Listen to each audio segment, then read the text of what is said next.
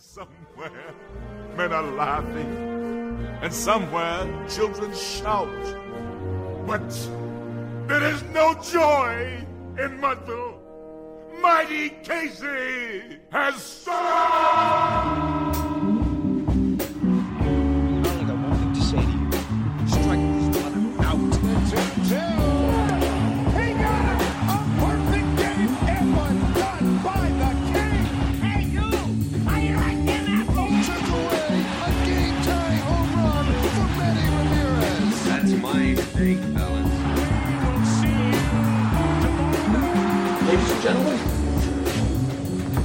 Ladies and gentlemen, thank you so much for visiting us this evening. Welcome back to the Mudville Podcast. It is Thursday, December 7th, and I'm one of your hosts, Nolan Rabine. I'm Brody Staub, the other host. It's been a little bit over a week since we brought you guys an episode. We had one planned for last week, but our guest passed away peacefully at his home in Connecticut at the age of 100. Hank and the boys were going to talk about late period Abel Ferrara, but then he went and died on us. So that was incredibly rude of you, Henry. Anyway, but we couldn't get him on, so instead we got our buddy Lance. How are you today, my friend? I'm doing well, guys. Thanks for having me on. You're very, very welcome. That was a joke, of course. Henry Kissinger did not die peacefully. He choked on an extra thick turd. He was just snacking on turds out of his bucket, and he popped one into his mouth. It was just a little too thick. Bucket of turds. Couldn't get it down his throat, and then there it was. Bang, right there. 100. So in the last week, the news has revolved around Henry Kissinger dying and the Yankees getting Juan Soto. Now, if you could tell me that those were events that were going to happen within like 5 days of each other. And that the Yankees would have tweeted about them both. And that the Yankees would have tweeted about them both. That's a really good point to add. That's an addendum that needs to be said, which I really don't understand. Yeah, you know, being a Yankees fan, you get the eternal reminder that they are a force for evil, and then that is something that you have to reckon with. Well, they don't call them the evil empire for nothing. Speaking of which, they're calling them that again now. I got to get a lot of my thoughts off my chest about Juan Soto. Morgan and I recorded yesterday, so go check out that episode of SBNY, Stab Brothers New York Sports, if you want to hear most of my immediate reactionary thoughts on the whole ordeal. But at that time, it was not yet official, which it is now. So Nolan and Lance, by the way, how you doing? Welcome to the pod. Let's get into Soto then. Absolutely. Let's do it.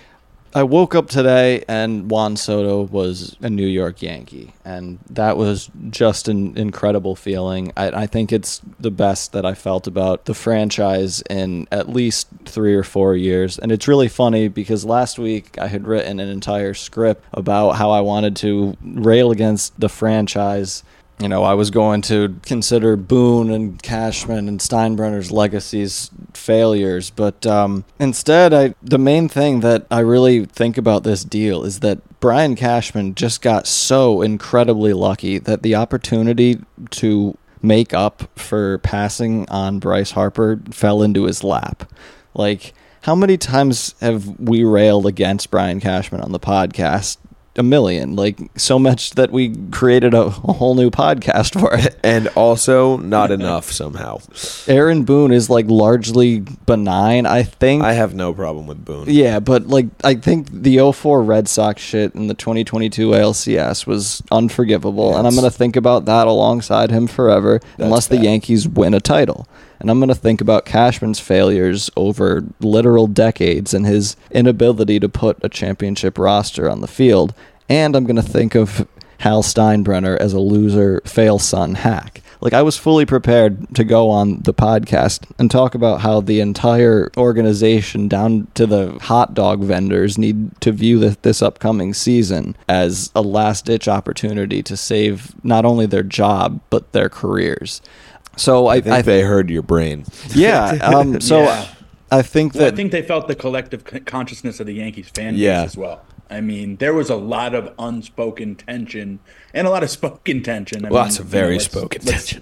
Let's make sure we give New York fans what they deserve here. There's lots of spoken tension and unspoken tension on the Yankees needing to be more aggressive, and fans feeling failed for the performance this year. I mean, there's no way around that. And I think for all the shit that Yankee fans had to take the last couple of years, because we genuinely did take a lot. There was a lot of, I don't know, ink spilled over how shitty Yankee fans are for, like, booing Joey Gallo out of town and, like, constantly bitching about Brian Cashman, even though he's going to be, like, a Hall of Fame executive, and, like, all, you know, whatever.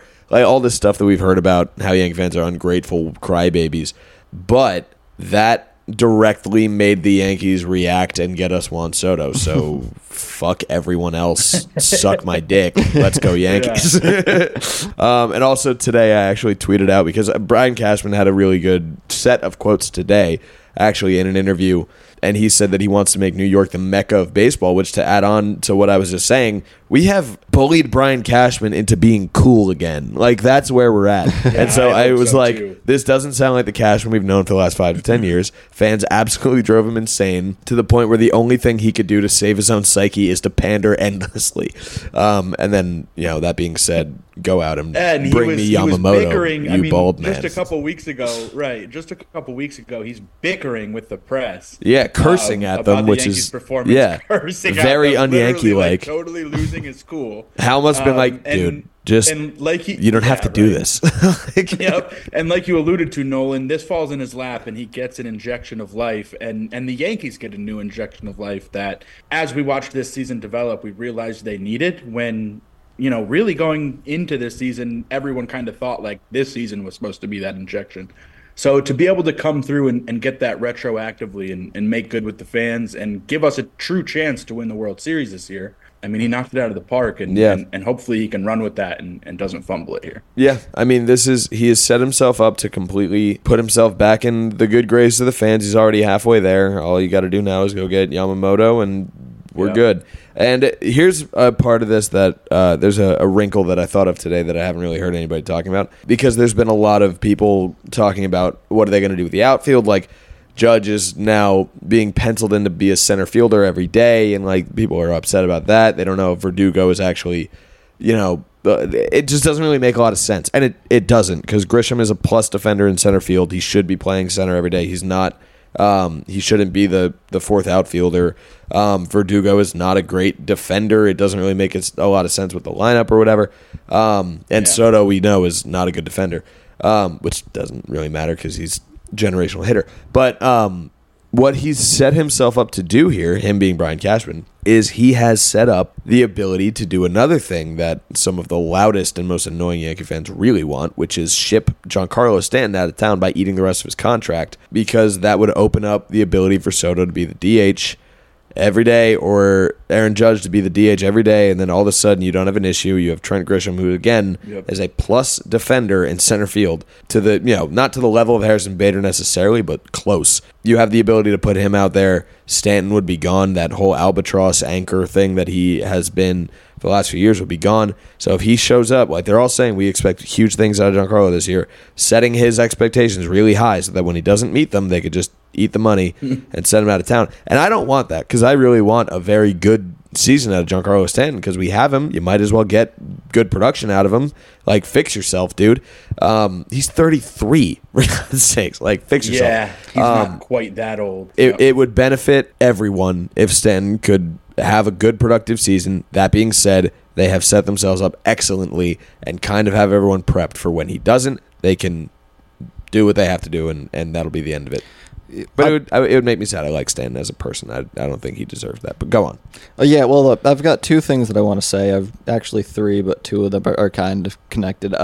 One of which is that I think we're going to see a lot of Trent Grisham in center field, like especially as we get into some of the like dog days of summer, going into like June or July or something. Because you know, all of these hypothetical lineups that we're seeing, they include the lug of Stanton having to be put in there at DH. And right. Like, you know, Boone talks about we might slot him into the outfield a couple games or whatever. Even if they do, which they probably shouldn't, like that's not going to make too much of a difference.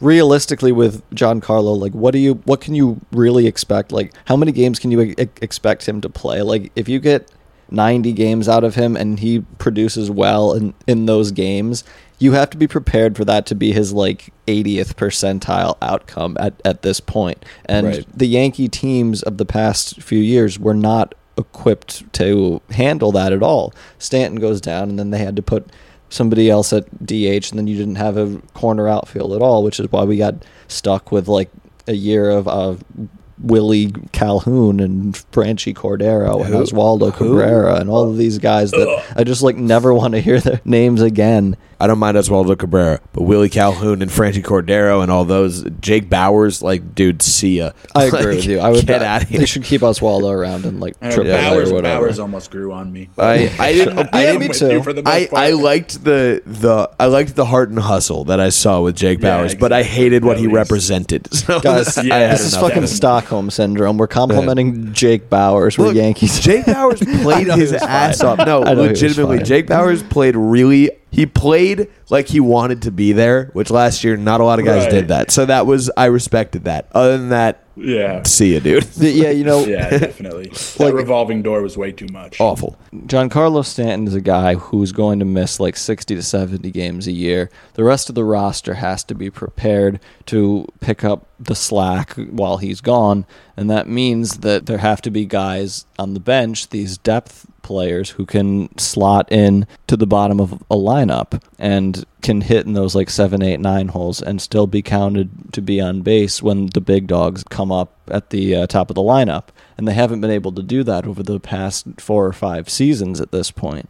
So many times players have gone down, and then they've been searching for this young talent that they don't really have either on their bench or on like AAA, and that's what these two trades over the past couple days fix in a way. And they acquired Juan Soto and Trent Grisham, of course, from the Padres, and they also got Alex Verdugo from the Red Sox in a cross-rival deal. So that's 3 left-handed outfielders. Like, all of a sudden, the Yankees have too many lefty bats in the outfield. And no, like, they don't. I know, it's right? Not too many. But it's like the fact that that's even a conversation we could have feels like completely surreal. After the past, I would say 4 seasons. Exactly. Like, you know, it's a good problem. Like, how many seasons did they have those, as Luke Voigt put it, right-handed big donkeys in the lineup? Like, just like 8 or 9 guys in a row, all right-handed hitters. And you have that short porch in Yankee Stadium. Like, it just feels like a no-brainer that you should like bring in left-handed bats, and then they have tried that over the past few years, but all the left-handed bats that they brought in have sucked. Misses. Like, Joey Gallo was dog shit. Benintendi got hurt. Like, he was playing okay for a little while. Verdugo is a very similar player, I think, to Benintendi. He's a bit of a worse defender and runner or whatever, so probably a bit of a worse player. They do tend to like those guys, those like kind of low power, high contact guys, and those are the kind of guys that I'm talking about that you need to be able to slot into those like 7, 8, 9 spots. And now that Soto and Judge, especially at the top, you can fill out like 3, 4, 5 with Rizzo, Stanton, Torres, whoever, and then you have those guys at the end. I think you can count on that lineup to be able to just put teams away early. Those were my first 2 points. And then, you know, I wanted to stress again, when Brian Cashman passed on Bryce Harper in 2019, we were expecting the team to bring in a bat that offseason, whether it be like Harper, Machado, or whoever. They were expected to bring in like 1 or 2 superstars that year to really turn what was a young, upcoming roster into a multi-year dynasty. And then that failed to happen. You know, they passed on those guys, and they absolutely should not have passed on Bryce Harper. That's completely obvious. We've said that so many times. And that is like the kind of thing that should haunt a general manager for like the rest of his career. Like, that is not a mistake you should be able to make up for. And it's crazy that the circumstances fell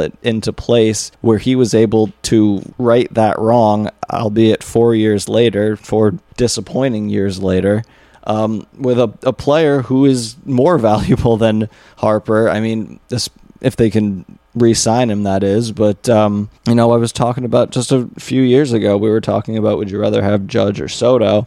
And I was saying Soto just because he was so much younger. He was like 22, 23 at the time. Like, he's been traded twice now before his age 25 season. That is an incredibly unlikely scenario that required one owner to like bankrupt himself and trade all of his players. No, not even. That's a different owner. Oh, you're talking one owner to go bankrupt, another owner to die, and a general manager to commit $300 million to Xander Bogaerts when he was unsure if he could pay Juan Soto, and also to give a 6-year contract to a 38-year-old Yu Darvish. Like, all of those things had to happen in order for this opportunity to fall into the Yankees' lap where they were able to acquire Juan Soto. And I think we cannot let this episode go by without just stressing how incredibly unlikely that was and how lucky we should feel right now as Yankees fans to have this player on our team. Well said. Absolutely. Lance, do you have anything to add? I have unlimited gratitude, for sure. I have a Stanton take that's, it's just not optimistic anymore, guys. I mean, yeah. I can't, like, when you tip this entire thing off by saying there are some New York type fans that just want Stanton gone. I don't care if we DFA'd him. I said this in our group chat the other day. Bobby Bonilla, the guy. I don't care if we give him $5 million until 2060 to leave us alone. Like, and I agreed with you guys for a long time because I was saying those same exact things, like, really, as I look at the numbers around 2021, because you look at him when he's come over to the Yankees, 852 OPS, 894 OPS, 887 OPS, 870 OPS. All that's fine. Okay, he's not giving me that many at-bats. At least when he's out there, he's effective. The past 2 years, you're talking about a guy that hit 759 and 695 for that metric. And it's all coming in the on-base percentage metric. That means he's just having terrible at-bats.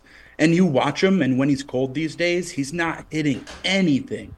Like, back in the day when he would get cold, at least if he got a meatball down the middle, he's taking it 450. No, right? He's an awful watch these days. Yeah, like, these days it's not happening for him. And I think it's a product of the circumstance at this point.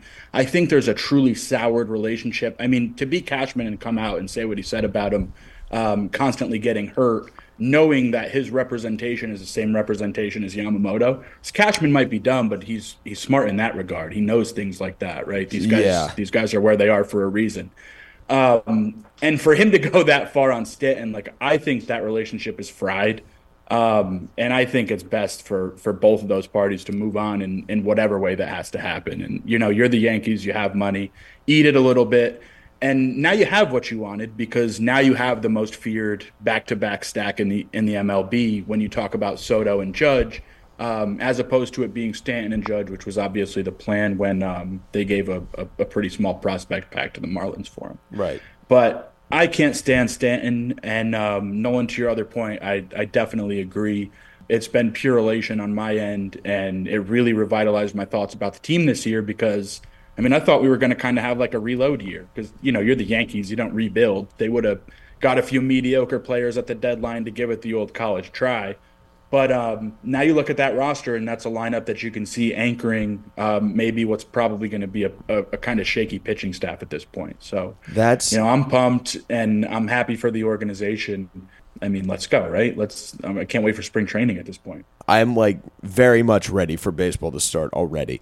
I wanted to say two things off of that. One, the pitching staff is extremely rough right now. We are in like deep shit with the current arrangement. Like, it's to the point that they kind of have to get Yamamoto for this all to work out. And we can get into that in more depth in a little bit because I also just wanted to say. So you talked about Stanton having a frayed relationship with the Yankees, and it reminded me of somebody else who we had very high expectations for, where the relationship just soured and it was time to go their separate ways, which is, of course, Luis Severino, who I gave a send-off to in our other podcast with my brother because I love Sevy, still do. I wish him the best, of course, in Queens. And I also want him to come back after this season. I also think it's ridiculous that the Yankees didn't sign him Because the plus side on Sevy having a good year this year is your five starter that you desperately fucking need. And worst case scenario, he ends up being your swing guy. Like, I don't understand why they didn't just give him another 1 year shot. Like, they really need pitching right now. And, like, this is, I think if Sevy had not signed with the Mets when he did, they probably, like, if he was still out there, they would probably go do it right now.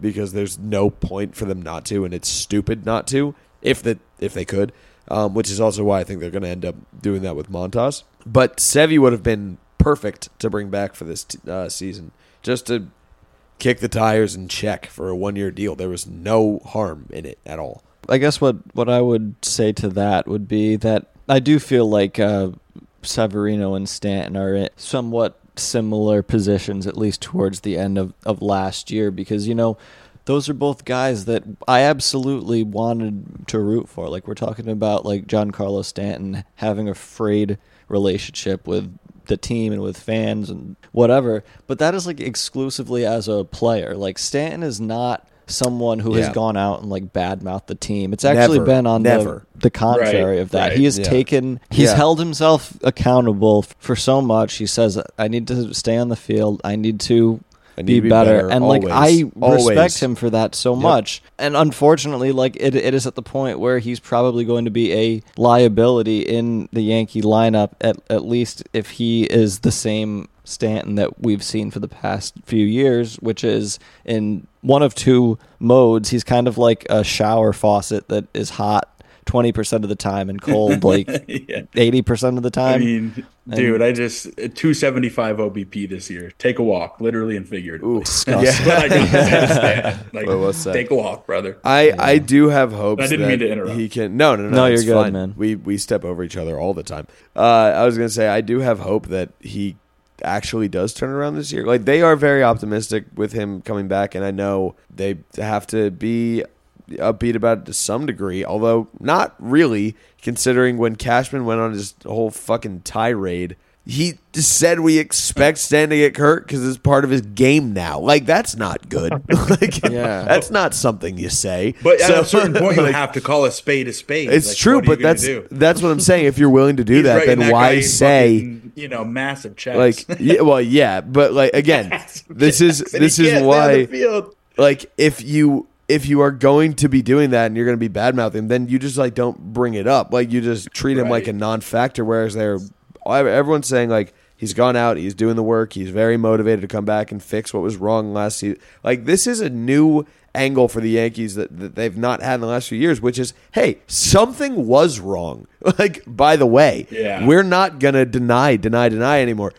We had problems. Stan was an issue. The roster was an issue. We were too right-handed. We had no defense in the outfield. We had, like, you know, shaky depth at every position. Like, it's all being addressed. And so now it's like, it's kind of nice to hear that, hey, we weren't crazy. The fans were not nuts when we were screaming our heads off that this is not good enough, and stop saying you're a World Series team when you are very clearly not. You missed the playoffs. So now it actually feels like they're aware, which is nice. And Stanton going to fix his issues could be part of that whole awareness thing. Like, hey, you can go fix yourself. You're 33. You're an extremely athletic person. There's no way you can be this bad. Or there's no way you have to be this bad. You can be better than this.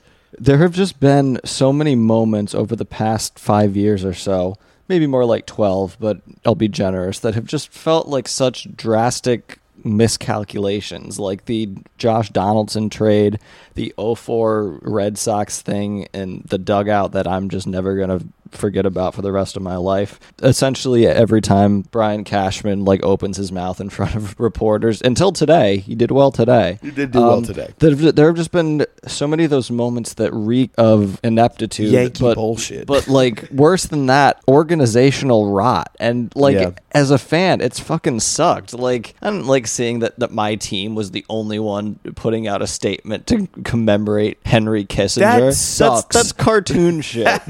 Like, of course, that's just like Randy Levine. And I know that, like, the players and fans don't know who that is for the most part. And the ones that do are, like, normal about it and hate him and feel like he was the devil. Are you talking about Randy Levine or Henry Kissinger? Both. Okay. But yeah, God, just like similar characters in history. Rooting for this team was starting to feel like going to visit your grandpa, but he's like really racist and he doesn't remember you and he just shit his pants and you have to be the one to like clean him up because your dad is on the phone with the bank. And it's like, I know I'm supposed to love these men, but shouldn't I love myself more? That's why they needed to make this move. That was scarily accurate. Yeah. Well done. Yeah, they needed to get younger. They needed, I don't know, does this mean that your old shitty-ass grandpa is now dating like a 20-year-old? Is that what's happening?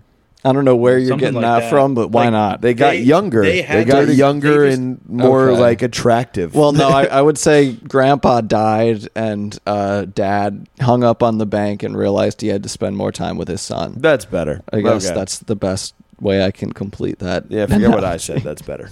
I think what bothered me was the stick-to-itiveness on those mistakes too. So yes. Like you have that arrogance. Grandpa, and like he's not trying to get to get better. He doesn't want you to change the pants. No, he doesn't. He literally. I didn't shit my pants, like, and the smell isn't that bad. It's like, wait, hold on, the smell's like, not bad, or you didn't shit your pants. Both. Oh, okay. Yeah, and then even during that press conference, when Cashman was all fired up, somebody brought up Peraza, and they were like, "Well, if Peraza hit, like you know, he would have been in the lineup." And Cash was like, "No, there still wasn't a spot for Peraza. Who's he going to hit over? Right. Josh Donaldson? Yes. Brian? Yes. That's exactly who he's going to hit over. Yes. And he came up and performed. Like you also got rid of there and defend that a 280 hitter." In Gio Urshela, who would like rip doubles like every single game for Josh Donaldson, and then we're like, Gio Urshela is no Josh Donaldson. I think we can hang up the Gio Urshela point. No, I am still tight about Gio Urshela. Right, fine.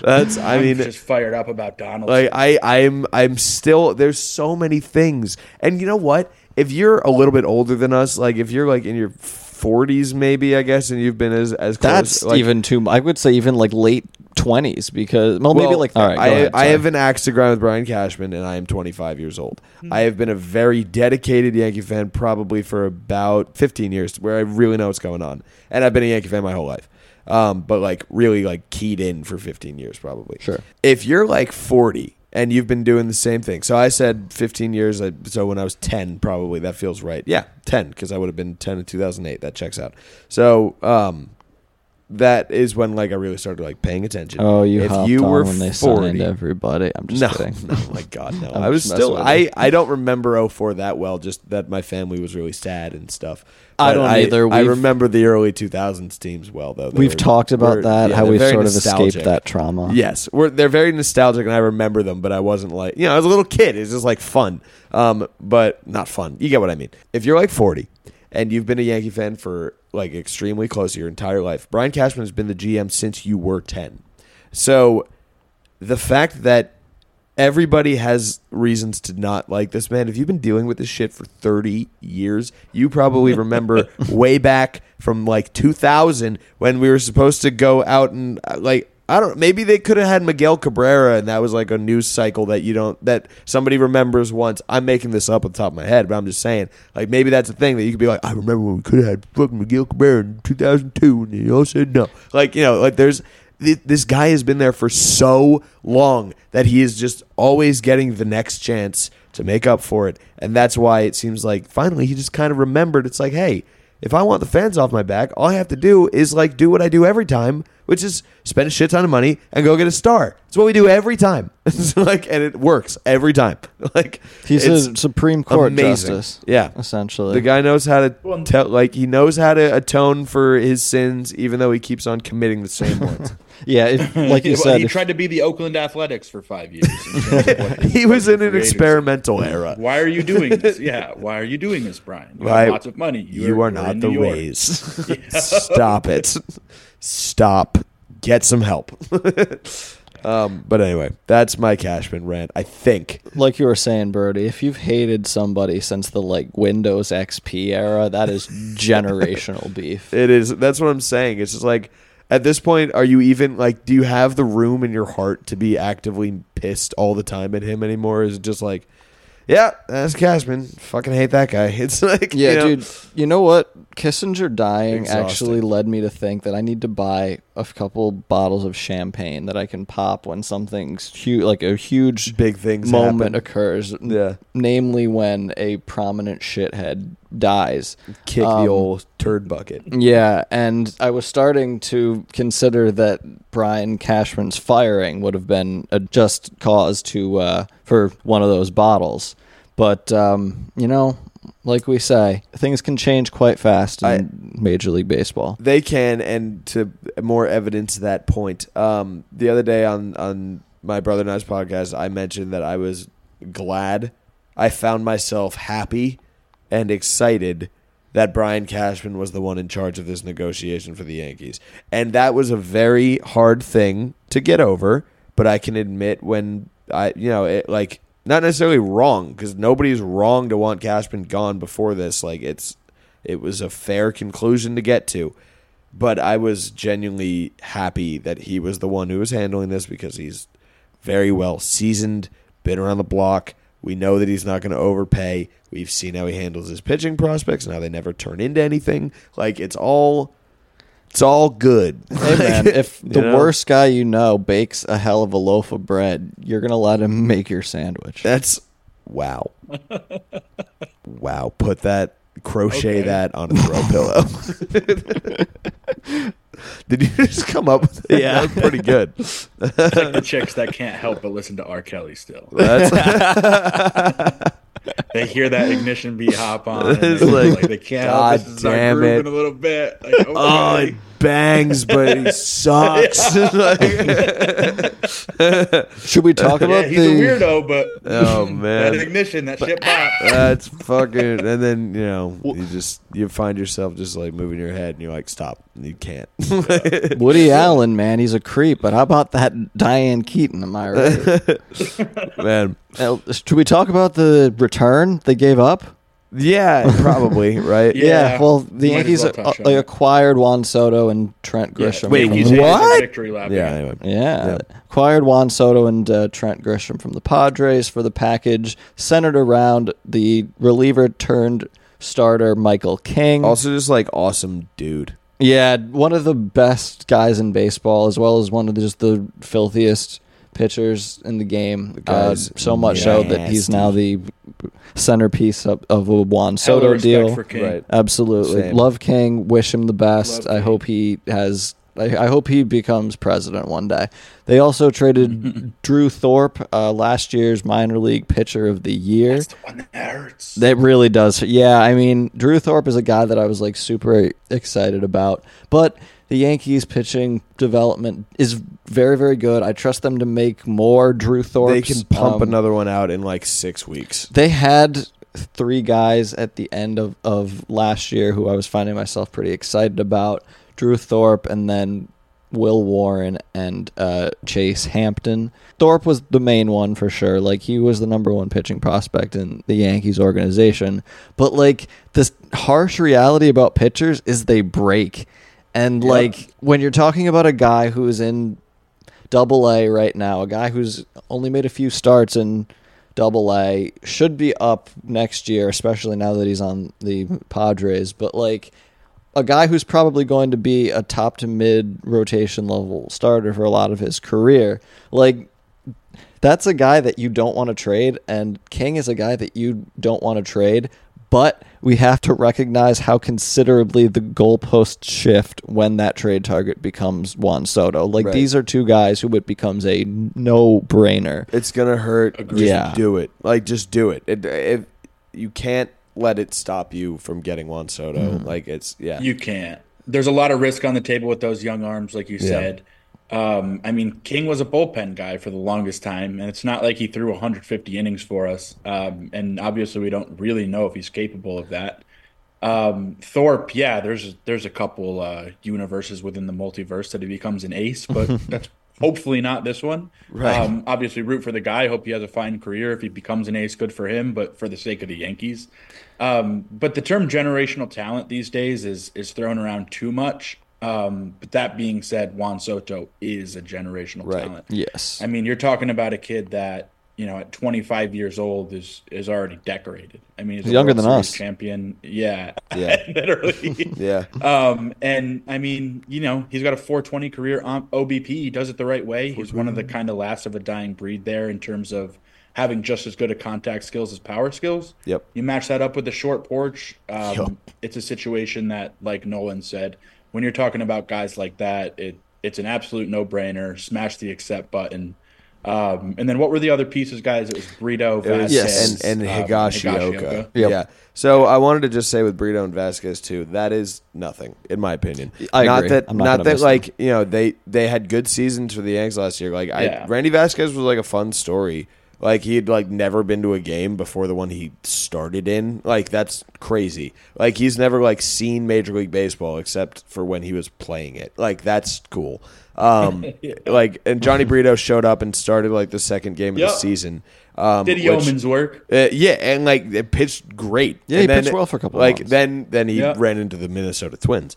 But so it was. But like they were good last year. Here's the thing, though. Throw-ins, though. Yeah, the Yankees can create more in their laboratory. They print these guys. They sent two to Oakland for Frankie Montas, and has anyone even fucking heard from Ken Waldichuk? Like, dude, where is Ken Waldichuk? Where is James Cabrillion? Where is Justice Sheffield? Like, they make these dudes in laboratories, and then they disappear. Dude, like, it's ridiculous. The funny thing about that Oakland trade is that Waldichuk and Cabrillion both spent the entire year in Oakland's rotation, and yet you're right that nobody deserved them. Like, I know. I know they did, and they had, like, not great, but... They had bad years, you can say. I think they were like mid fours, I think. Yeah. But like that would be like generous. I think they were in the fives, maybe sixes. Were they really five? Nobody on Oakland's rotation. I mean, I know Waldichuk was at a 7.7. Oh gosh, Jesus Christ! Yeah, okay, so they got destroyed. But okay, so even then, to even better my point, these guys, the Yankees for some reason have managed to install a system where they are capable of creating amazing pitching prospects that other teams are more than willing to take because you have to take a chance on the pitching. When the reality is the only reason they are is for some reason we have the secret sauce down there that makes these guys able to do what they're able to do, and it's like it's the system. It's not the players. Like this is clear. It's clear. It has to be because they have like these amazing talented guys who go away and are bad. Like, and then meanwhile, our bullpen, you pull any scrub out of Pittsburgh and all of a sudden they turn into Mariano Rivera. Like, it's, you know, it's amazing. Also, they just did that, by the way. Yerry De Los Santos, they traded for one. He's going to be amazing this year. Watch James Cabrillion, 6.34 ERA. Ken Waldichuk, 5.36. Thanks. Yeah. Not that we got much back, but how many starts for both of them? How many starts did they make? 14, it looks like, for Cabrillion. At least 20 for Waldichuk. Yeah, 35. Oh, wow. Okay, well, there's why they 35 games played. I don't know if that's 35 starts. He probably made 20 starts. That's like a third of that team's games. Regardless. It is. Yeah. And those were like their two best pitchers next to like JP Sears, who they also got from also the Yankees. JP Sears, that's another one that we... What did we get for? Who cares? I mean, that was the package for like Frankie Montas. Like all of that was essentially the entire package. No, one of those wasn't though, right?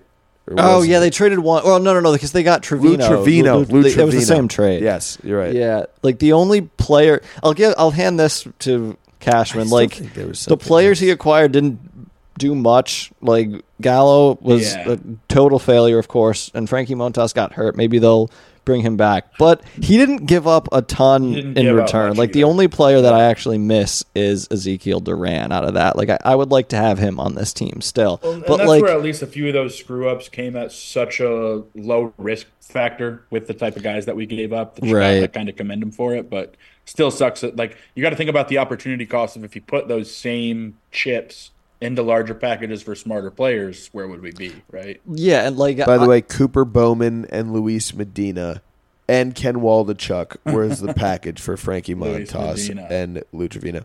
By the way, and Medina sucked too. We got JP Sears for Nick Rumbelow. Oh man, that's funny. That's like, not a name I expect. Oh, we got Juan Fen and JP Sears for Nick Rumbelow. Like Cashman really does deserve some credit sometimes. That's the kind of trait that he's very good at. He's so good at the pitching shit. It's amazing. Yeah, he's good at spinning, like, I'm not going to say gold, but he's good at spinning, like, pitchers. Just like silver out of garbage. Well, like, did you see... He's going to get you a lotto ticket for almost nothing. They traded the Montas... could have fucking worked out. Obviously, it didn't. Well, he's going to be back. Just wait. Michael King they got for Garrett Cooper. Yeah. So it's like, and then you turn Michael King into Juan Soto. You turn Garrett Cooper into Juan Soto. Like that's what happened. For all the shit that we give Cashman, we definitely have to acknowledge that the ability to make those trades where you give up essentially nothing for a guy who turns into a solid arm have these long-term effects, and now we're reaping the rewards of that. Juan Soto deal. The thing with that too is the much maligned Yankees farm system again, which it deservedly so. You have not produced anything for us because we keep trading it away. It just doesn't turn anything. But their ability to turn guys into players that teams want, I am going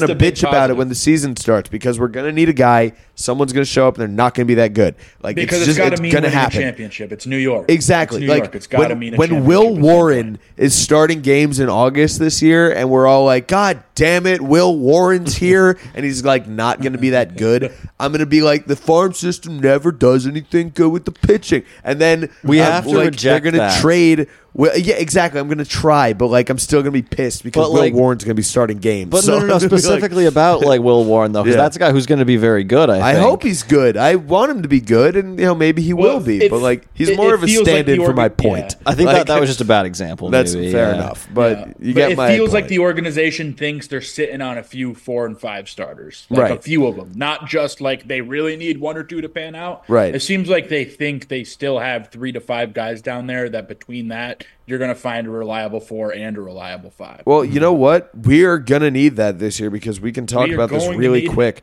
The 5 starter right now, I think, is Will Warren. So, they kind of need a full rotation. Is Herman going to be out of rehab? Like, Herman is gone. He's gone. They non-tendered him. I had a point that I was going to bring up, too, which is, has a perfect game ever been thrown and then both ends of the battery been off the team the next season? Oh, I don't think so. That's got to be the first time. That's really funny. Like, that has to be. I don't think that could have ever happened before. It would have to be the first time that both players were not missed. That too.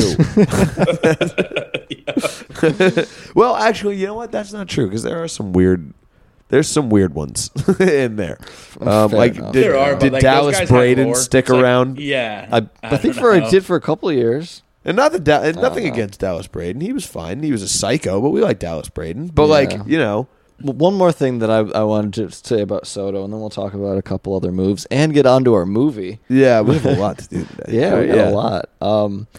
We need to, I think, as fans, do away with the idea that a team like the Padres cannot pay Tatis, Machado, and Juan Soto at the same time. You know, like I said, they're in a very singular situation right now with the recent passing of their owner, who was a big spender on free agents and hired a general manager to be active in the trade market.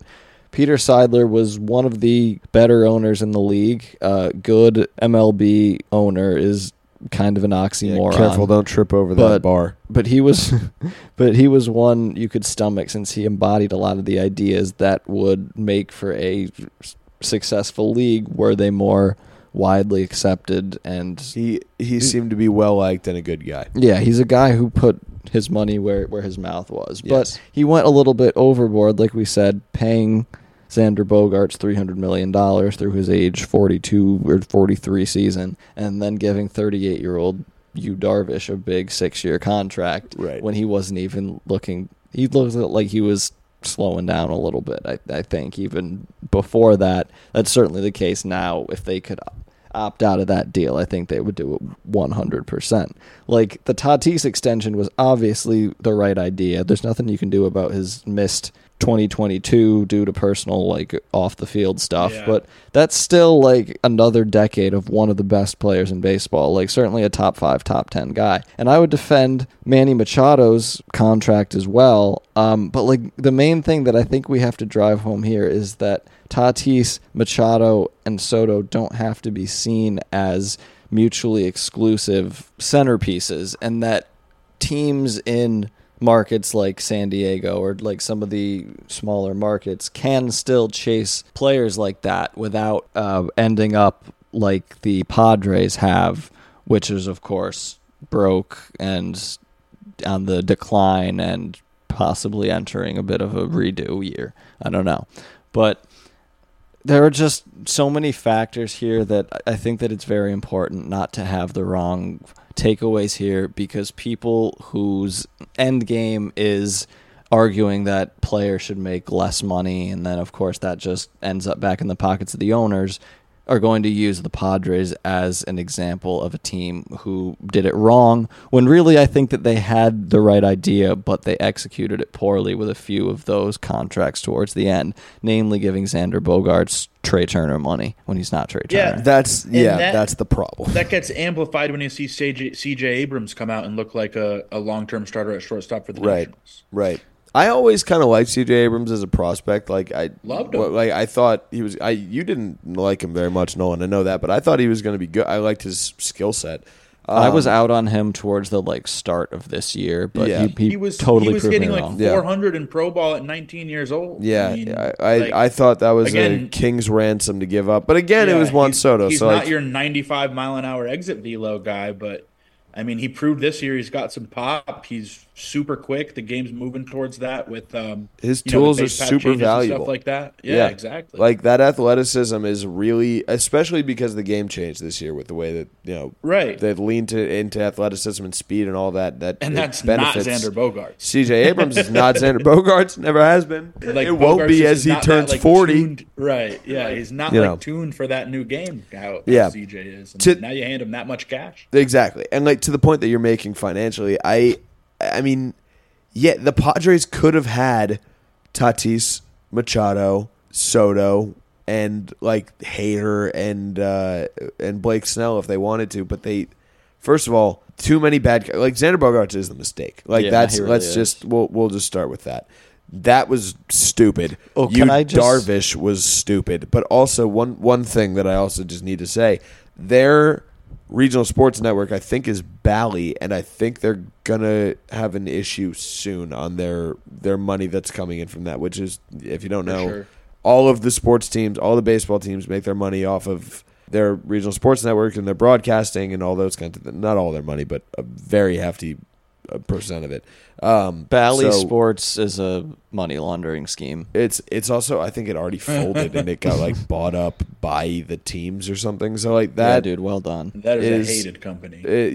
Not good. But so they're rightfully like there's going to be a huge problem with how Padres games get broadcast soon. I think like I don't know all the details of it. I just know it's like a thing that's coming with them and it's something to watch out for with them.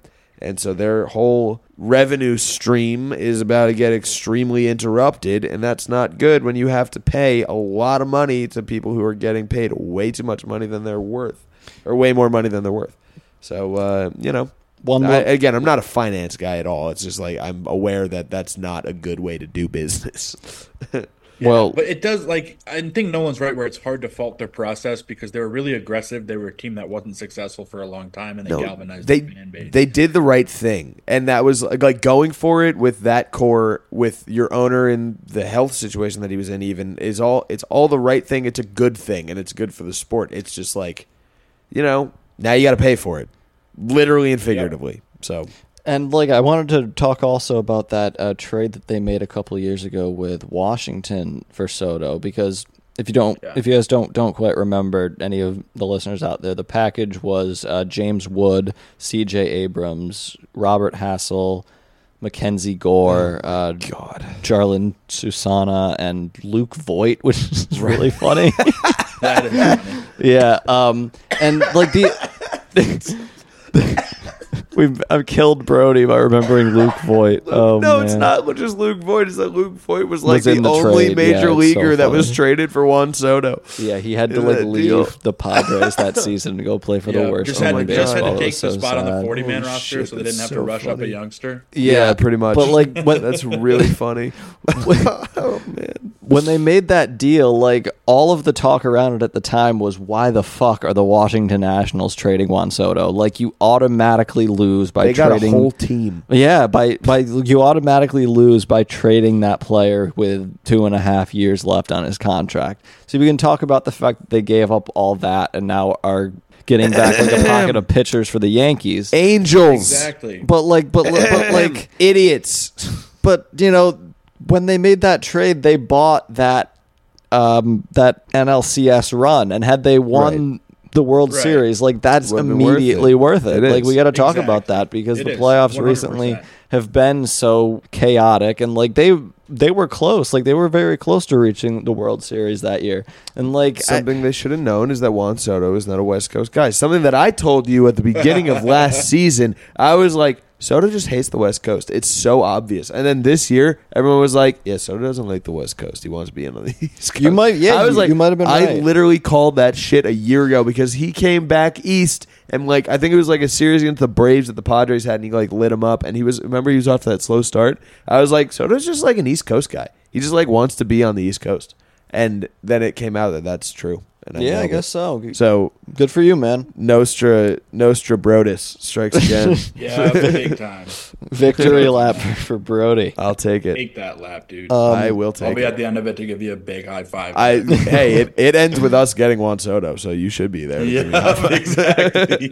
Lance, do you have anything else to add about Soto or King or the Yankees or the Padres? I just want to say, like, I used Abrams as the example, as them, like, and obviously you've got to put him in that package when you're getting a guy like Soto, right? But still, if you're the Padres, why not just hang on to Ha-Seong Kim, and they still have him, but why not utilize him as your starter at shortstop and save the money for Bogaerts? I mean, that one is a head scratcher. That was when kind of aggression comes and bites you in the ass. What about Mackenzie Gore, Robert Hassel, and James Wood, dude? That's a whole core. Like, well, I mean, Hassel sucks. I'm so out on Hassel. Really? World. Yeah, he's done. Hassel's really fallen down. I have not. Gore looked great for a while though, and with pitchers when they show that, you know, sometimes they figure it out long term. Yeah. Gore, I think, is a 3 starter with a good system, and a like 4 or 5 starter and a bad system, but he's a 3 starter right now on a bad team, if that makes any sense. Sure. Like, yeah.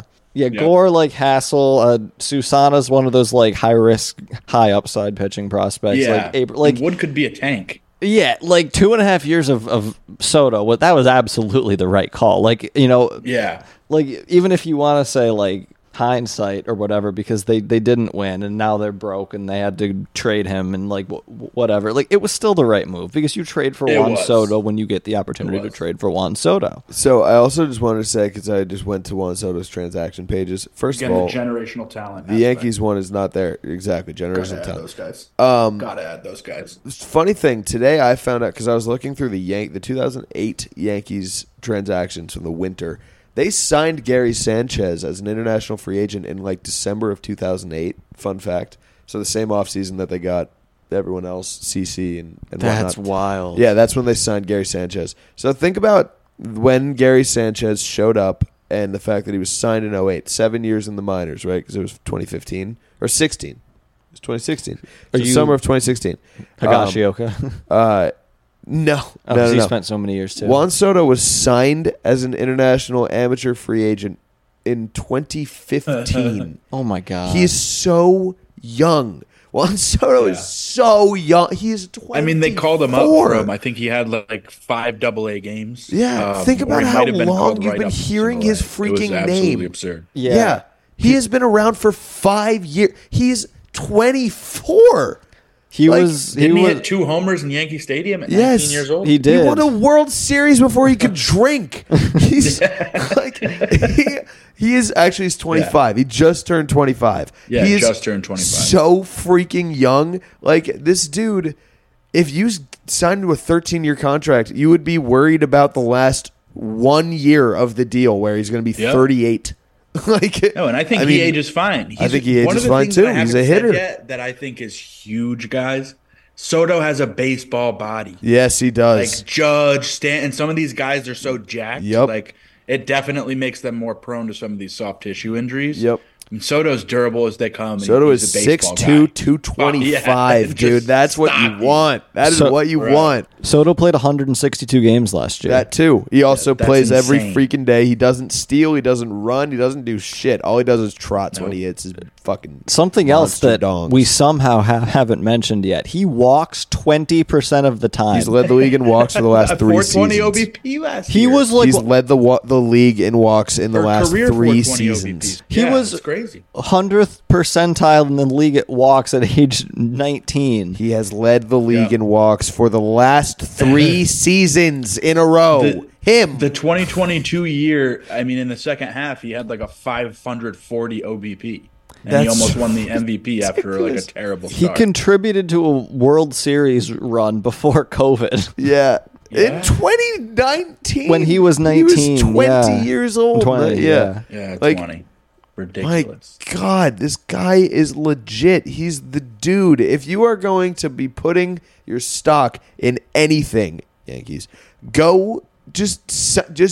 I mean, I know he's never going to sign an extension because Boras is a shit fuck. But like at the end of the year, first of all, let's just like get every single Dominican person from the Bronx and just have them around him at all times, make him feel at home, give him everything he wants, all the creature comforts he could ever need.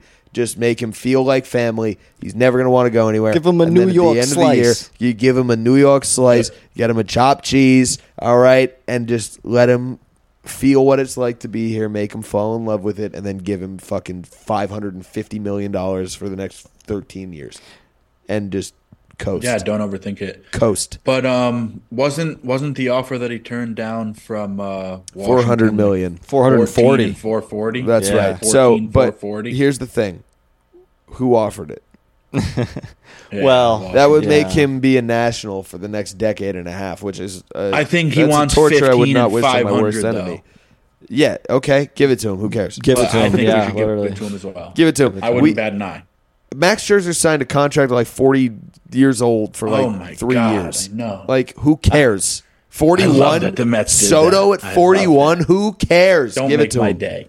Give it to him. Yeah. Give it to him. Money's not real. Give it to him. Give it to him. Also, it's also not ours. It's also not ours. Also, by the time that contract is over, $40 million a year probably won't be that much. B. C. This is probably also going to start a streak of. Teams, I think it could very much make a thing where teams call up their prospects at a younger and younger age because a 25-year-old free agent, you can give them a 10, 12, 13, 14, 15-year deal and not be afraid of the end of it. So, like, that is, you know, while it could bite you in the ass on the money side if they end up being amazing, you could end up not having to sign your guys at 30 for a 10-year deal that you have to swallow hard to do. You can, if they're 25...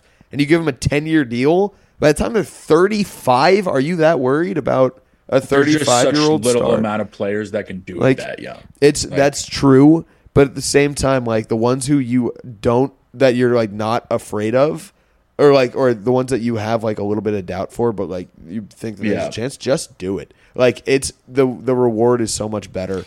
Like, if you can just get it done or lock them up like the Brewers did with Jackson Churio. Yeah, exactly. You know, and the Braves. Yeah. Like that, the Braves got really famous for that recently. Yes. I mean, just dropping like 8-9 years, screw arbitration, we're going to give it to you right now. Right. That probably goes a long way in that secondary negotiation with that player. Yeah, it definitely does. And it is happening now that you have these extensions at young ages and like the long-term contracts. Yeah, and, because then you can't rush them. Elie De La Cruz, they started the clock committed, on him early. Right. Yeah. Like exactly. Well, it's going to be a thing. That's the thing too about Soto's walk rate is that'll translate to old age. Yeah, well, I was going to say he has the type of profile that should age very well. Like he's essentially the anti Javi Baez, where like he's not a guy where like you're going to pay now and then regret it in 3 years, let alone one. 8, 9, 10 years. Like that is a generational talent. We've said it 3 or 4 times. We should hang up that term now. Yeah, that you got on your team. We know. And listen, if nothing else, if he goes down for the whole year and this trade only goes from giving the Yankees a 20% chance to sign him in free agency to like a 50% chance, and those are just two numbers that I pull out of thin air, but worth it. That alone is worth Michael King and Drew Thorpe and all those other guys. Plus, to even have a 30%. You can go get increase. Michael King back in 2026 if you really want him back. You can get six. You can go find three more Michael Kings because you're the Yankees, and you churn them out like butter. I don't know. That is a good point. And like we touched out on the beginning of the episode, this front office needs it this year. I mean, it's New York. It's a market that demands championships. Yes. Year after year, whether it's unreasonable or not, and you haven't delivered one in over a decade. So let's go. Let's get it done. Almost a decade and a half. And shell out what the hell you need to shell out and put a star out there. And that is also, I think, why there's so much to say about the Yankees right now. And any of our listeners who are not Yankee fans, we apologize, but we also don't shut up and like enjoy the Yankees are about to go win the World Series. So that's the reason. Whenever the Yankees do this, it usually results in a World Series. When they go this hard and this all in, it usually pays off. So, knock on wood, fingers crossed, burn some incense or whatever your superstitions are. Because this is like the kind of thing that when they do this, and that's the thing that drives Yankee fans nuts, is they could always do this. Exactly. But when they do this, they usually win. So, like, it's coming, and that's why everyone's so excited, and it feels like the winds have changed. The tide is turning. Let's go, Yanks. That goes back Fingers to crossed my, for Yama. Yeah, Fingers crossed for Yamamoto. That goes back to my very first point about Bryce Harper, too, because they always could have done this, and they didn't always do this. 2019, and that has hurt us for the past 4 years. And once more, I will drive home the point that it is completely insane that he was able to fix that, and that we now have a player of Bryce Harper's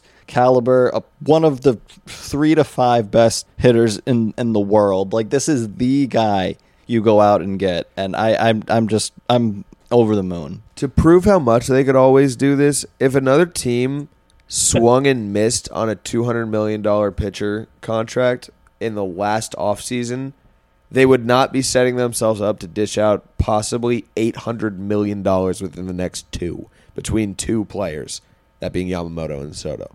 And I'm talking about Rodon.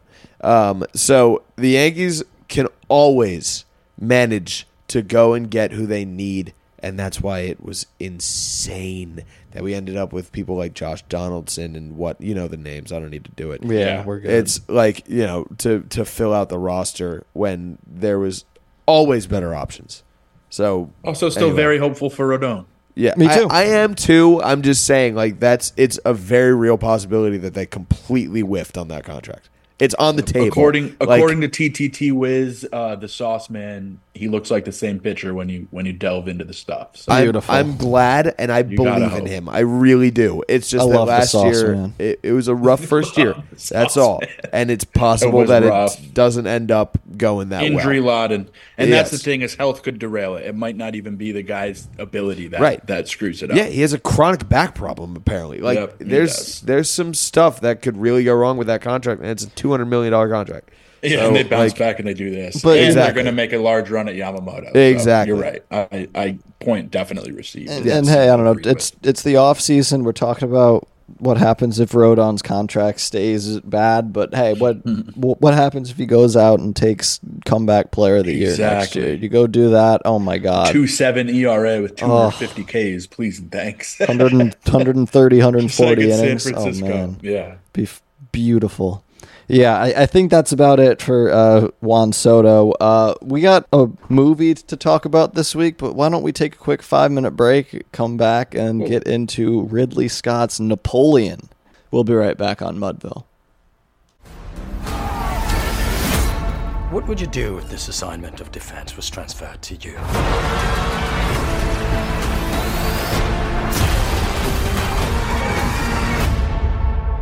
I promise you brilliant successes.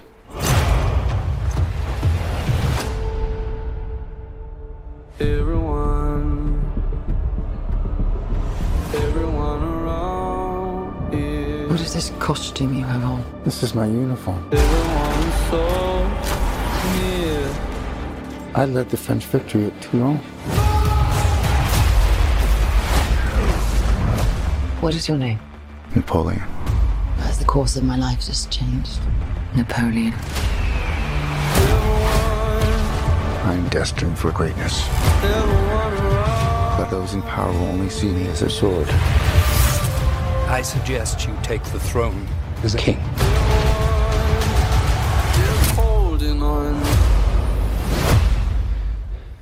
We're back on Mudville. We have got a movie for you guys this week, and that movie is Ridley Scott's new 2.5-hour blockbuster, Napoleon. Napoleon. What? Napole. Nipple pole? Nap. On. Napole. I don't know. Napoleon. Starring Joaquin Phoenix and Vanessa Kirby. This is Ridley Scott's fourth movie in 4 years or something like that, which he will happily remind you of. He gave quite the shitty quote in a recent press junket about how Scorsese, in the time he made four movies, in the time Scorsese made one or whatever. And hey, man, one of those movies was House of Gucci. So you can calm down a little with that. Pump the brakes. Wait, so we're not supposed to be talking about the movie with John Heater in it, right? We can talk about that movie. That's a very different Napoleon. Although, just as American. That's another brave man, to be honest. It is. That's another important figure of history. Man, when he gave Tina the fat lard her food. Yeah, the historical implications of Napoleon Dynamite are just so far-reaching. It's really hard to overstate. All right, so we should... Nolan, when I first talked to you about your thoughts on this one, you said that it was like if someone tried to make Barry Lyndon and just couldn't. I feel like it's like if someone tried to make Barry Lyndon and like didn't get it. It's not like that they couldn't do it. It's just like you missed out on why we care about Barry Lyndon, because I don't give a shit about the character of Napoleon in this movie at all, because you open up with him as like already a success. I don't know. Well, it's just, from the gun, stupid. One of the main things... And I liked this movie overall. Yeah, dude. That's the thing. I have, like, so many criticisms of this, and I feel like when I was, like, writing about it, I was like, this feels like I'm totally panning this movie and that I hated it, but, like, I still gave it a positive score, and I do have a... I give it, like, a 6.5 or a 7. Exactly. Like, well, not to spoil our scores, but I feel like... Cut that out in post. And I do have a theory as to why that is. Like, something sort of hit me this time, but I'll get to that in a second. One of the main things that, you know, I thought about this, even when I heard that it was becoming a movie, is that Stanley Kubrick originally wanted to make Napoleon around the early 70s after Clockwork Orange, and that a lot of the work that he did trying to prepare his Napoleon eventually went into Barry Lyndon. A lot of the time that I was watching this movie, that is a lot of what I was thinking of was, one, you know, what would Kubrick's Napoleon be like? Because, and two, it just made me think of, I would so much rather be watching Barry Lyndon right now. Oh, Barry Lyndon, yeah. And that for me is like something that is so consistent whenever I'm watching Ridley Scott, is that he always reminds me of directors that I like so much better, or like movies that I'd rather be watching. The entire time I was like, I would rather be watching Gladiator, like, and which is another Ridley Scott movie. But is it actually? Yeah. Oh my god. Okay. Well, that makes sense. Point taken and point received. He makes so many movies. Is the point? Yeah, it's he like, does. Jesus Christ. Well, anyway, that is the thing about this movie. Joaquin Phoenix has done the dictator with no accent thing before. Didn't work at all in this one, because the French are a lot more recent, and we know what they're supposed to be like. And you can do a Roman dictator in like this weird, creepy, no accent way, and it'll be fine. But to do like the French, and not only the main character, but no one has a French accent. I think one character in the entire movie has a French accent. No one speaks French. I could not differentiate between who anybody was. Like, you literally, it sounds like the English are fighting the English. It sounds like a civil war at the end. Like, just for context, I need to know who the hell these people are. Like, I mean, You need like it's. That was like, bizarre to me as well. That's I don't understand. I just don't understand the choice to do no French act. No, these are French actors. They don't have French accents. Why?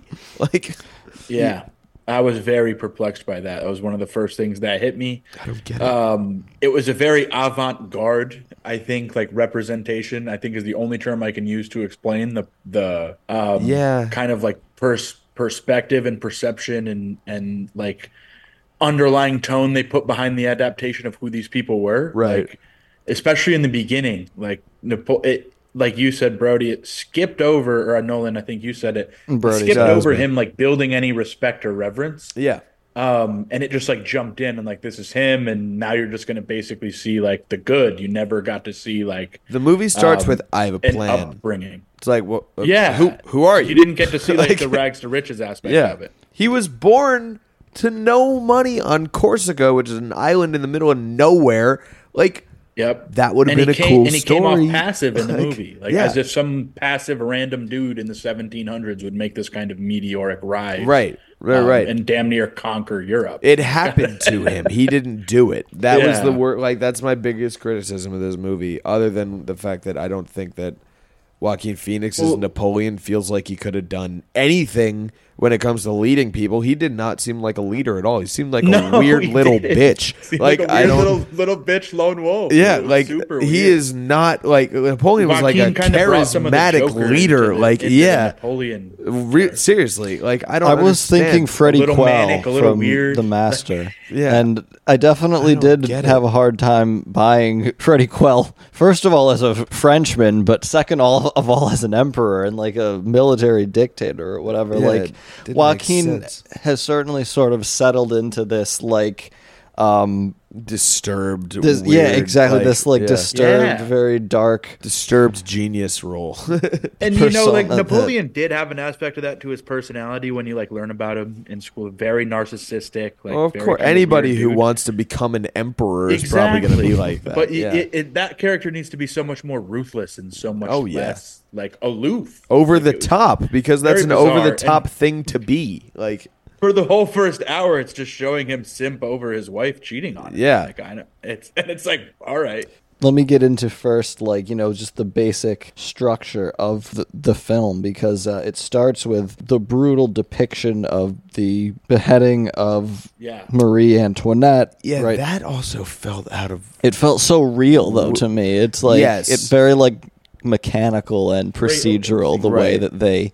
execute her, to the point where it's like, oh, there's nothing really like cinematic about this. It's just like a tool that brings instant death. Yeah. And like it's a little chilling and just like a very harsh way to open the movie. And then it has that opening title card where it's like all this is happening as Napoleon Bonaparte is like attempting to earn power in the French aristocracy. Yeah. And it's like you guys said, the movie starts and he already has like some tangible amount of power. He's in charge of stuff. Yeah. We never got to see Napoleon like the man, but we saw Napoleon the general and Napoleon the leader. Like, and that's like, if you're going to tell this story, you need to know who he saw that behind is. Closed doors. Yes. Yeah, you didn't see that to any of the common people. Like, right. The only like real hoorah moment they have is, you know, towards that end of the movie where he finally comes back from the first island he got exiled to. Yeah.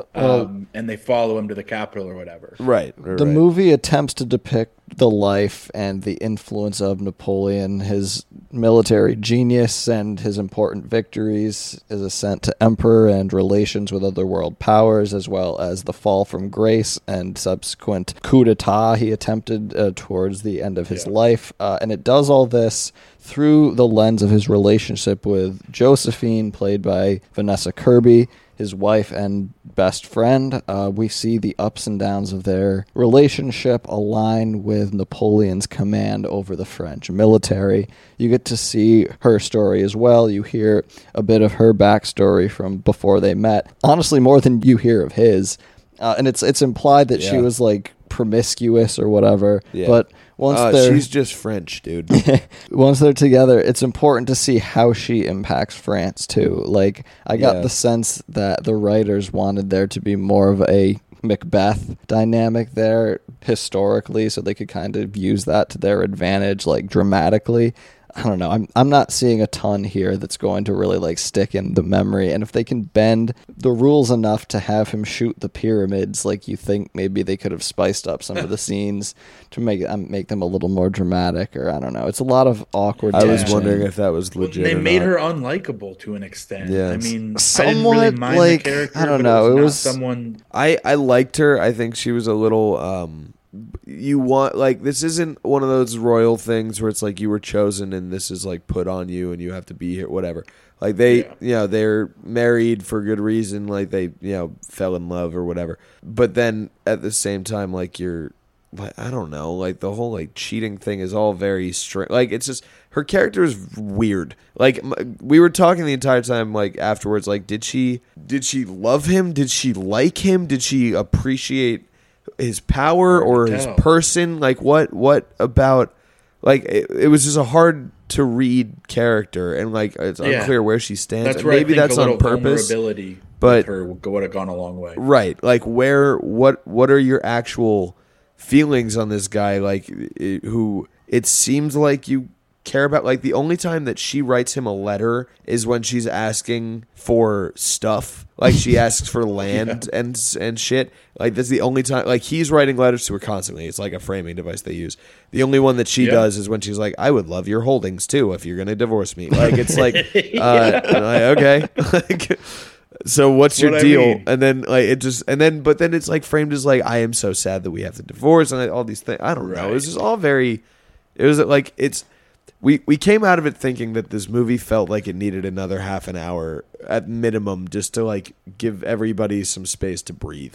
Yeah, well, that's kind of the thing also that I meant about where I feel like they wanted a Lady Macbeth dynamic out of that character, but it's based on a historical figure who just wasn't that type of person. And like I think that that's an inherent flaw with like trying to depict the lives of like a royal in the 1700s or whatever, like that is like to an extent you're gonna kind of get like what we expect to be like, okay, like, you know, this is a person who wasn't born into riches. It was like more of a rags to riches story, but like at the end of the day she still had riches basically, and yeah, she died rich. Yeah, and it's, spoilers, by the way. And so it's like she marries Napoleon, and they all of the movie is about the like complexities of that relationship. But I never really felt like they like nailed her down as a character, and I feel like they wanted her to be something that she really wasn't. And I don't think that that's the fault of Vanessa Kirby at all. Like I think that she was very good in this role. I think it was the script, but the script is very, very. I think it was the script, and that honestly, the script and kind of that the underlying plot just was really my only gripe, because I loved the cinematography. Yeah, it was good. I loved the battle scenes. Me too. Those are absolutely elite. Like we haven't had some top tier battle scenes in movies that are based on like realistic context in a really long time. Yeah, that was really cool to see. I mean, I love history, and I like war stuff like that. Like I just watched Band of Brothers for the first time recently in the Pacific, really into that, so like this was kind of a fun little itch to scratch. But I really liked the humor in this movie. I thought like where they put it in, it worked really well. One of my favorite things, like afterwards, like when he's trying to do the coup and they run outside, the two of them, like him and his brother, and he's like, "Your countrymen have betrayed their royal oaths, and they have become what they have sworn to defend against." He's like, "They're trying to kill me." He's like, "And they're trying to kill him." Yeah, that sounds good. That was pretty funny. It was fun. Yeah. That being said, a lot of the other script was very kind of stilted and chunky, and I think it needed another.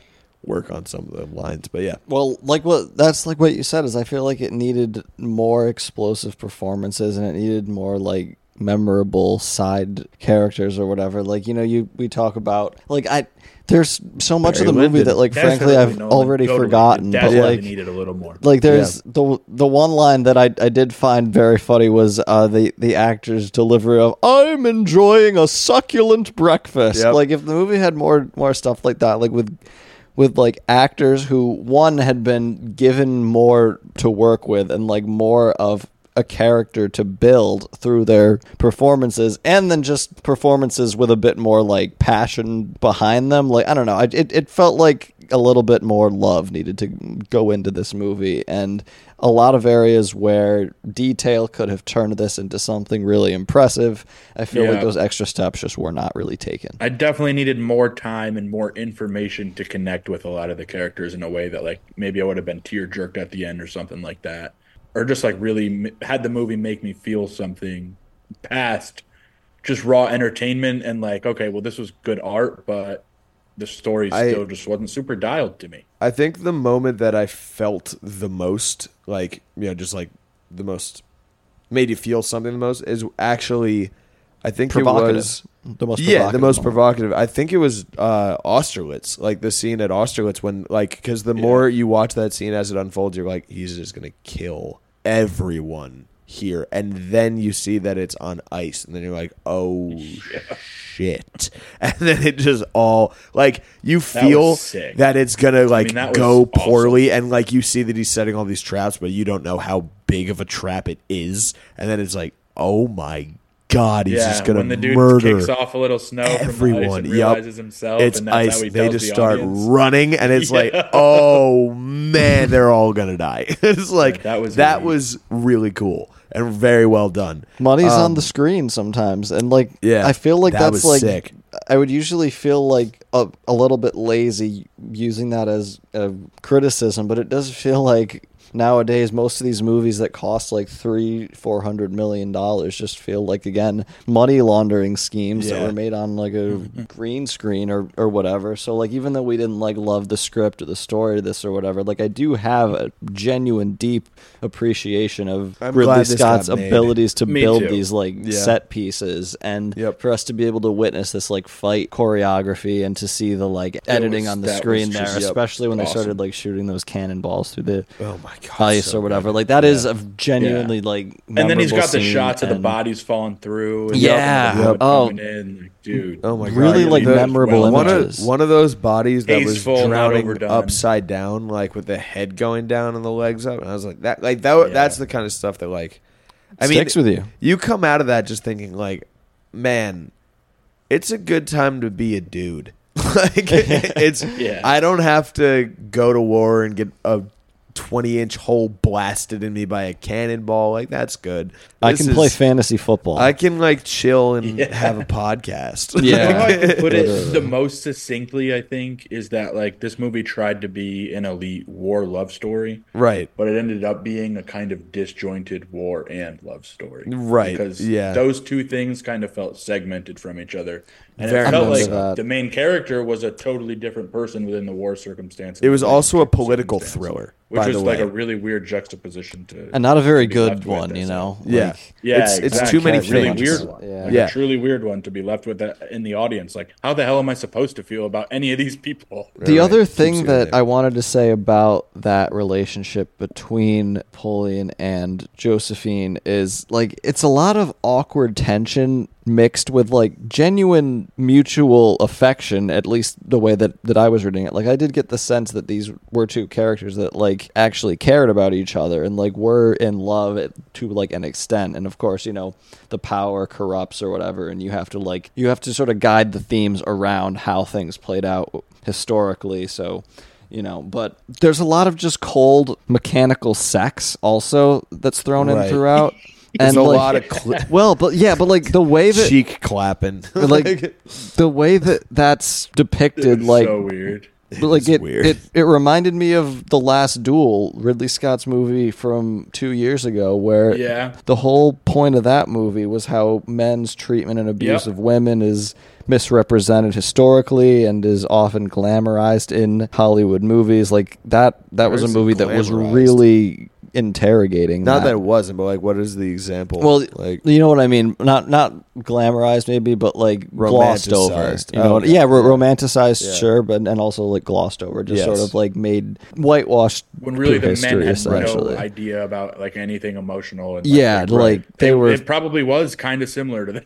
Yeah, they were fucking monsters. Raw, and you gotta respect that. Like if you remember 2 years back, there was a lot of talk about The Last Duel, like being directed by Scott, and it was written mostly by Ben Affleck and Matt Damon, but the people complaining about that being a male team usually left out that Nicole Holofcener also worked on the script. Brody, we watched her movie this year. I worked on her movie. That's right, you worked on her movie, and I thought each of their contributions to that movie were pretty recognizable. And then Ridley Scott has House of Gucci too in the same year, which like has some fun stuff in it, like Lady Gaga desperately going for an Oscar while Jared Leto and Al Pacino are essentially doing Abbott and Costello bits, is hilarious. It also wasn't a very good movie and like ran for 2.5 hours.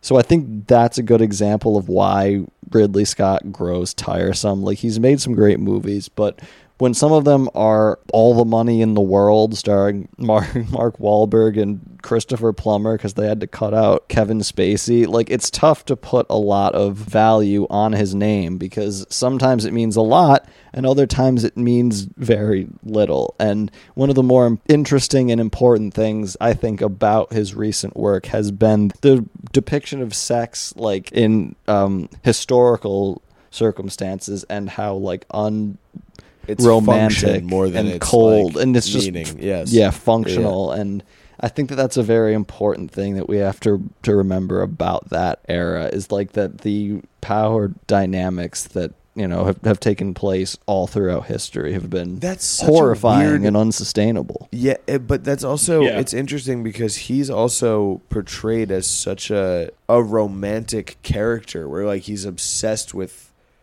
her, and it's more obsession and not like romanticism. Like it's it's like it's. I don't think he's a romantic. I think he's a control freak. No, but he's he's hypersexual, kind of bred from his narcissism. He's It's like he's extremely sexual.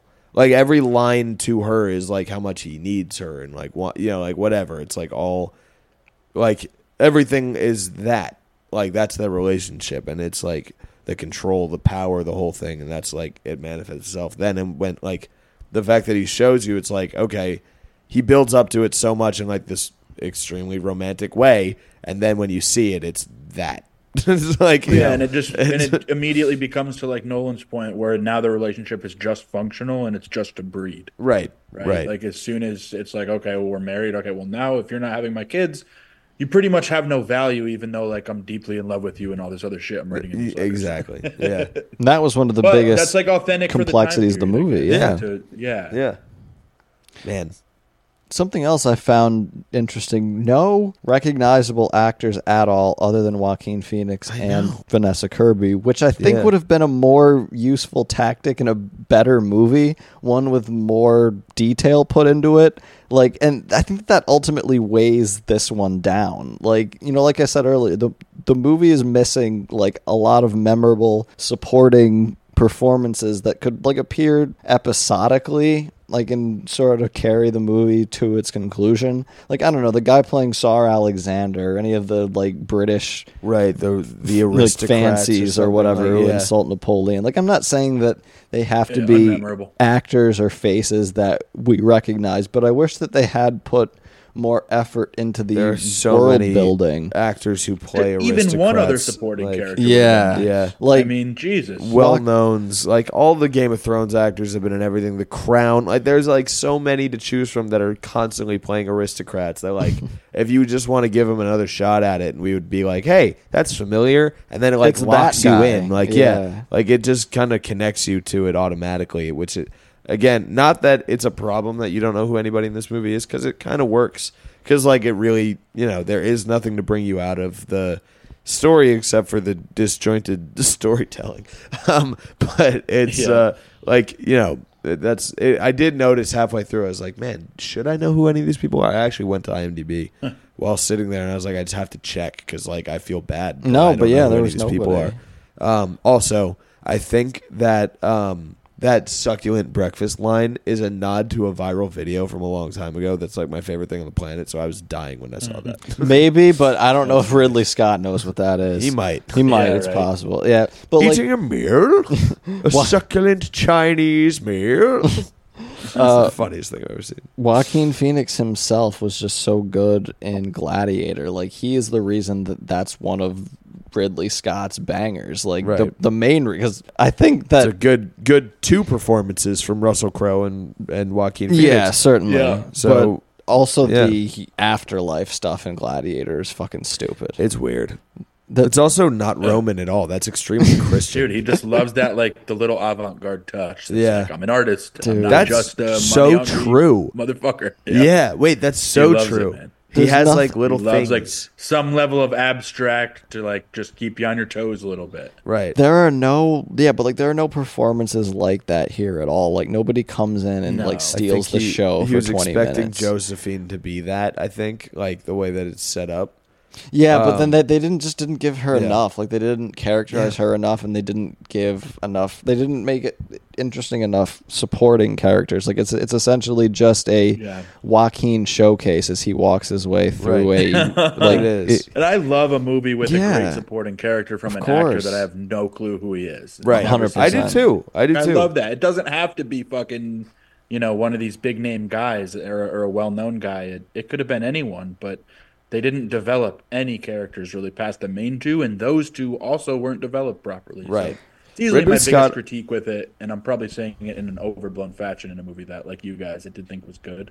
But that's the thing. It definitely left a lot to be desired. It looks pretty. The connection I felt with any of the characters. It looks pretty, and it's fun to watch. Yeah. And it's like, it's hard to it's hard to explain that after all this criticism why it's still like worth seeing and still good, but it is. Like Ridley Scott loves ending his movies with like the main character dying and going back to his loved one, because he had the end monologue be like her saying like come back to me or I'll see you soon, or I don't even remember, but yeah, clearly it was very effective, I guess, because I don't remember what the ending thing was. But I think it's hack shit, personally. But it's like, because he did that in Gladiator, he did that here. Like it sucked then, and it sucks. It's like, at the end of the main character's life, they have to have a reason to call it a day and to die. And like, I don't know. I feel like he was trying to reconnect the magic of Gladiator a lot with this one, and it just kind of...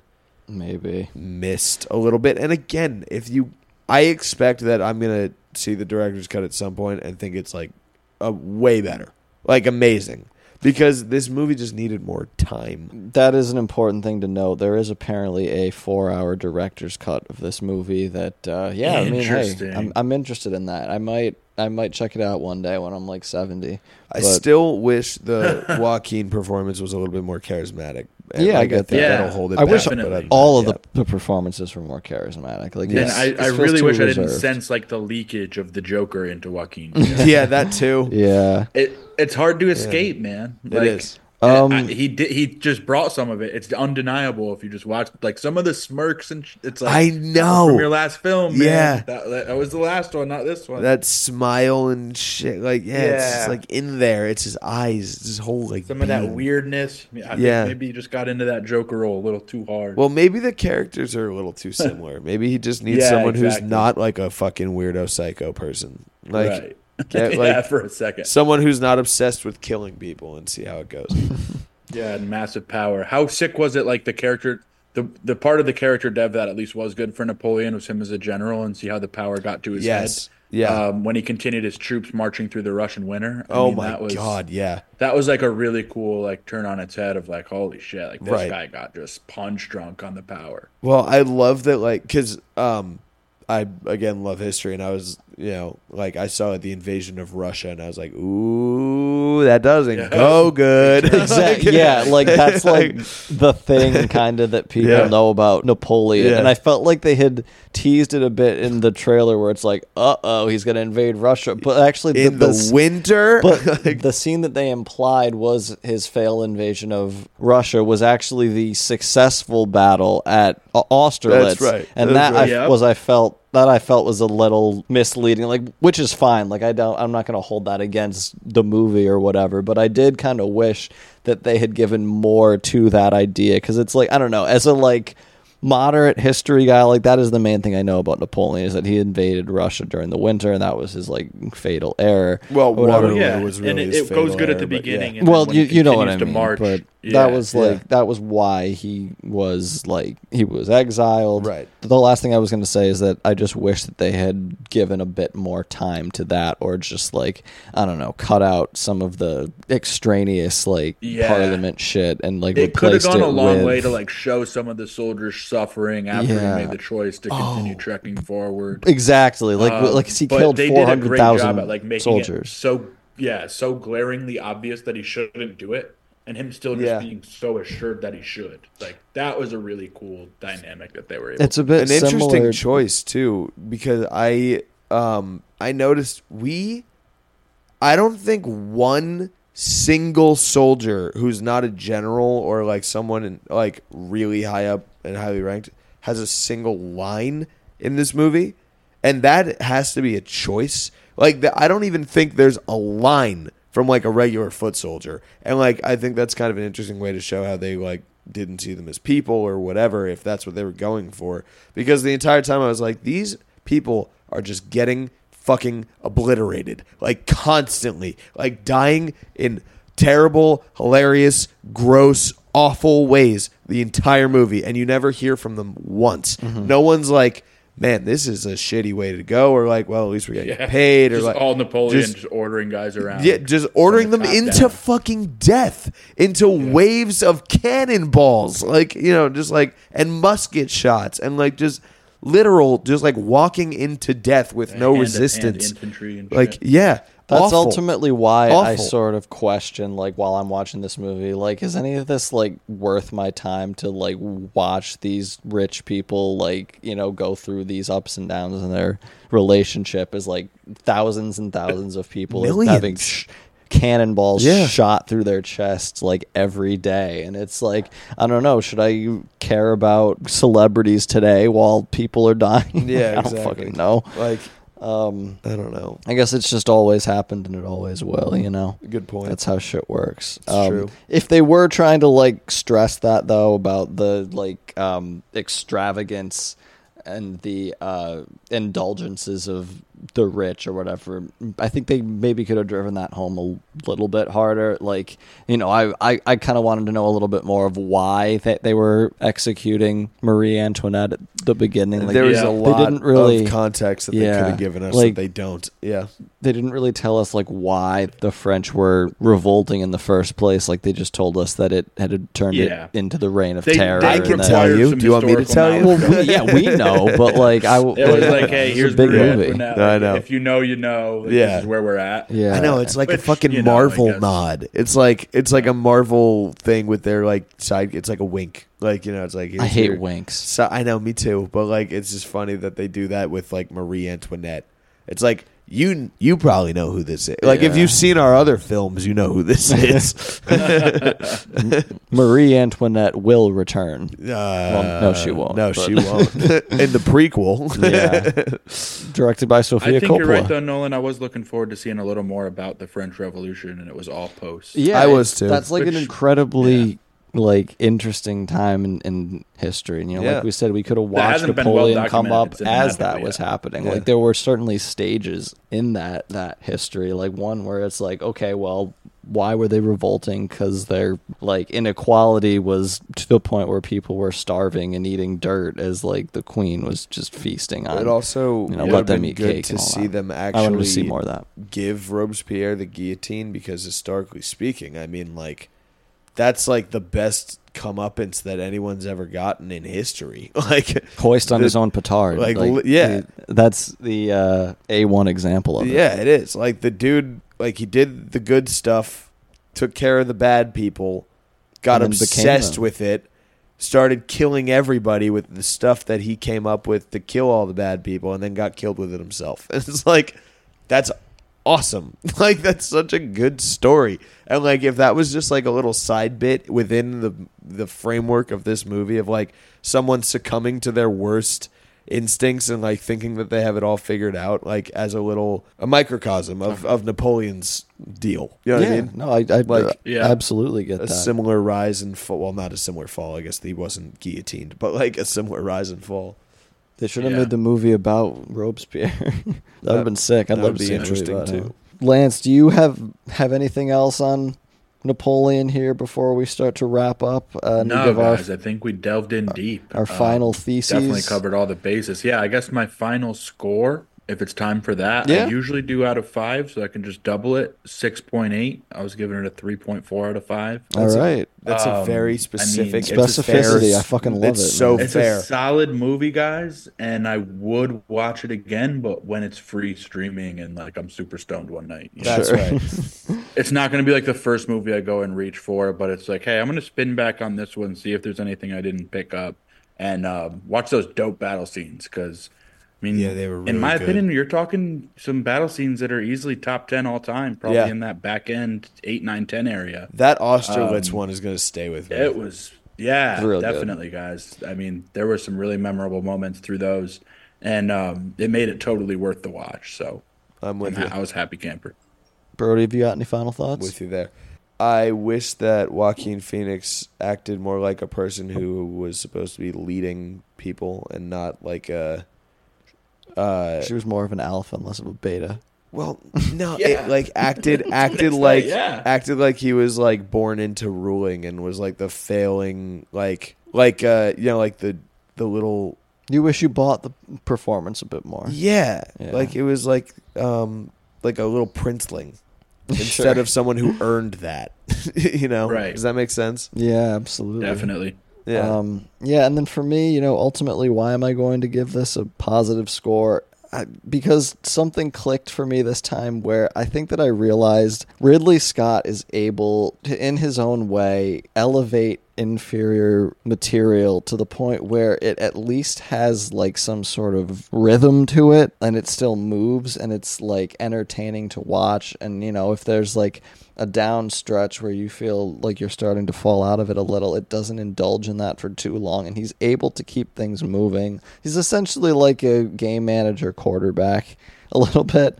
But like, I don't know, it's like similar to David Fincher in that way where he can like elevate trashy material. But like, I don't know, even when I'm trying to compliment Scott, like I can only think of other directors that I like way better. The final thing that I wanted to say about him is that I think Ridley Scott is the Josh Smith of directors, the small forward from the Hawks and Pistons, Jay Smooth, the 2010s. Like he's a very like physical guy. He's going to get in there. He's going to get in your face. He's going to grab a number of boards a game, and he's going to shoot. He's going to take so many shots, and he's not going to make very many of them. He's going to brick some. Some of them won't even hit the fucking backboard, but he's going to drop you like 25 and 7 a game, and if the team wins, you're going to take that. But at the end of the day, Josh Smith does have the lowest three-point percentage in NBA history, and Ridley Scott's batting average, it certainly isn't in the 400s. We'll put it that way. Is he Ridley Scott? Would have been an acquisition by the Yankees last year, not this year. Yeah. I think he's above Midley Scott, but he is bordering on that. Yeah, Midley Scott. He's bordering on that. I think that would be a little harsh for the guy who directed Gladiator. But, that's true. Fair enough. Well, he's bordering on that for sure, and it's oversaturation at a certain point. Business is business at the end of the day. You can't flood the market too much without people starting to grow comfortable of your product. Damn right. I think that's going to do it for us today. Lance, thank you so much for joining. Do you have anything you're working on that you want to plug, anywhere that the people can find you, anything you're doing? No, nothing right now, guys. You're just hanging out. I love it. Yeah, just having a good time, trying to make a good episode with you fellas and let the people close to us listen to it. And hopefully we're able to give some people a good laugh and tune out for a couple hours and listen to a couple guys talk. Hell yeah, man. That's what it's all about. It's good stuff. Appreciate you taking the time to come on. I think this was a good one. We achieved the mission. Thing, guys. I appreciate you guys having me. If you're are a new listener or you're coming back around and you haven't yet subscribed to the Patreon, please do so. It is patreon.com/Mudville. You can sign up. You can just use it for free if you want, or you can throw us $1, or you can throw us $5, or you could even throw us $15. But that's for the real heads out there, guys. You know, we're really starting to ramp up the content. We're having Style Brothers New York Sports episodes hitting basically every week. I am in the works of... We've been good about it. Yeah, some new shit coming down the pipeline. I'm in the works of creating a new podcast series with our former guest, Tony Brown. It's going to be focused on some more of the niche movies and going down some of the rabbit holes that we don't usually go down on the main feed. So those episodes are going to be on there. So the Style Brothers, and you know, as we continue to grow and we continue to do more and more content, we're going to be throwing on some Patreon exclusive episodes. And when that happens, you will want to have bought your stock early. You better get in before we take off to the moon, everybody. Patreon.com/Mudville. Good sell. Thank you guys so much for listening into us. This has been a fantastic episode. I'm going to go think about the fact that Juan Soto is a New York Yankee and Henry Kissinger is dead. I'm going to go wait for Yoshinobu Yamamoto. Nice. I have been Nolan Rabine. I've been Brody Staub. And I've been Lance Armour. Gotcha, Lance. Thanks, guys. Have a good night, guys.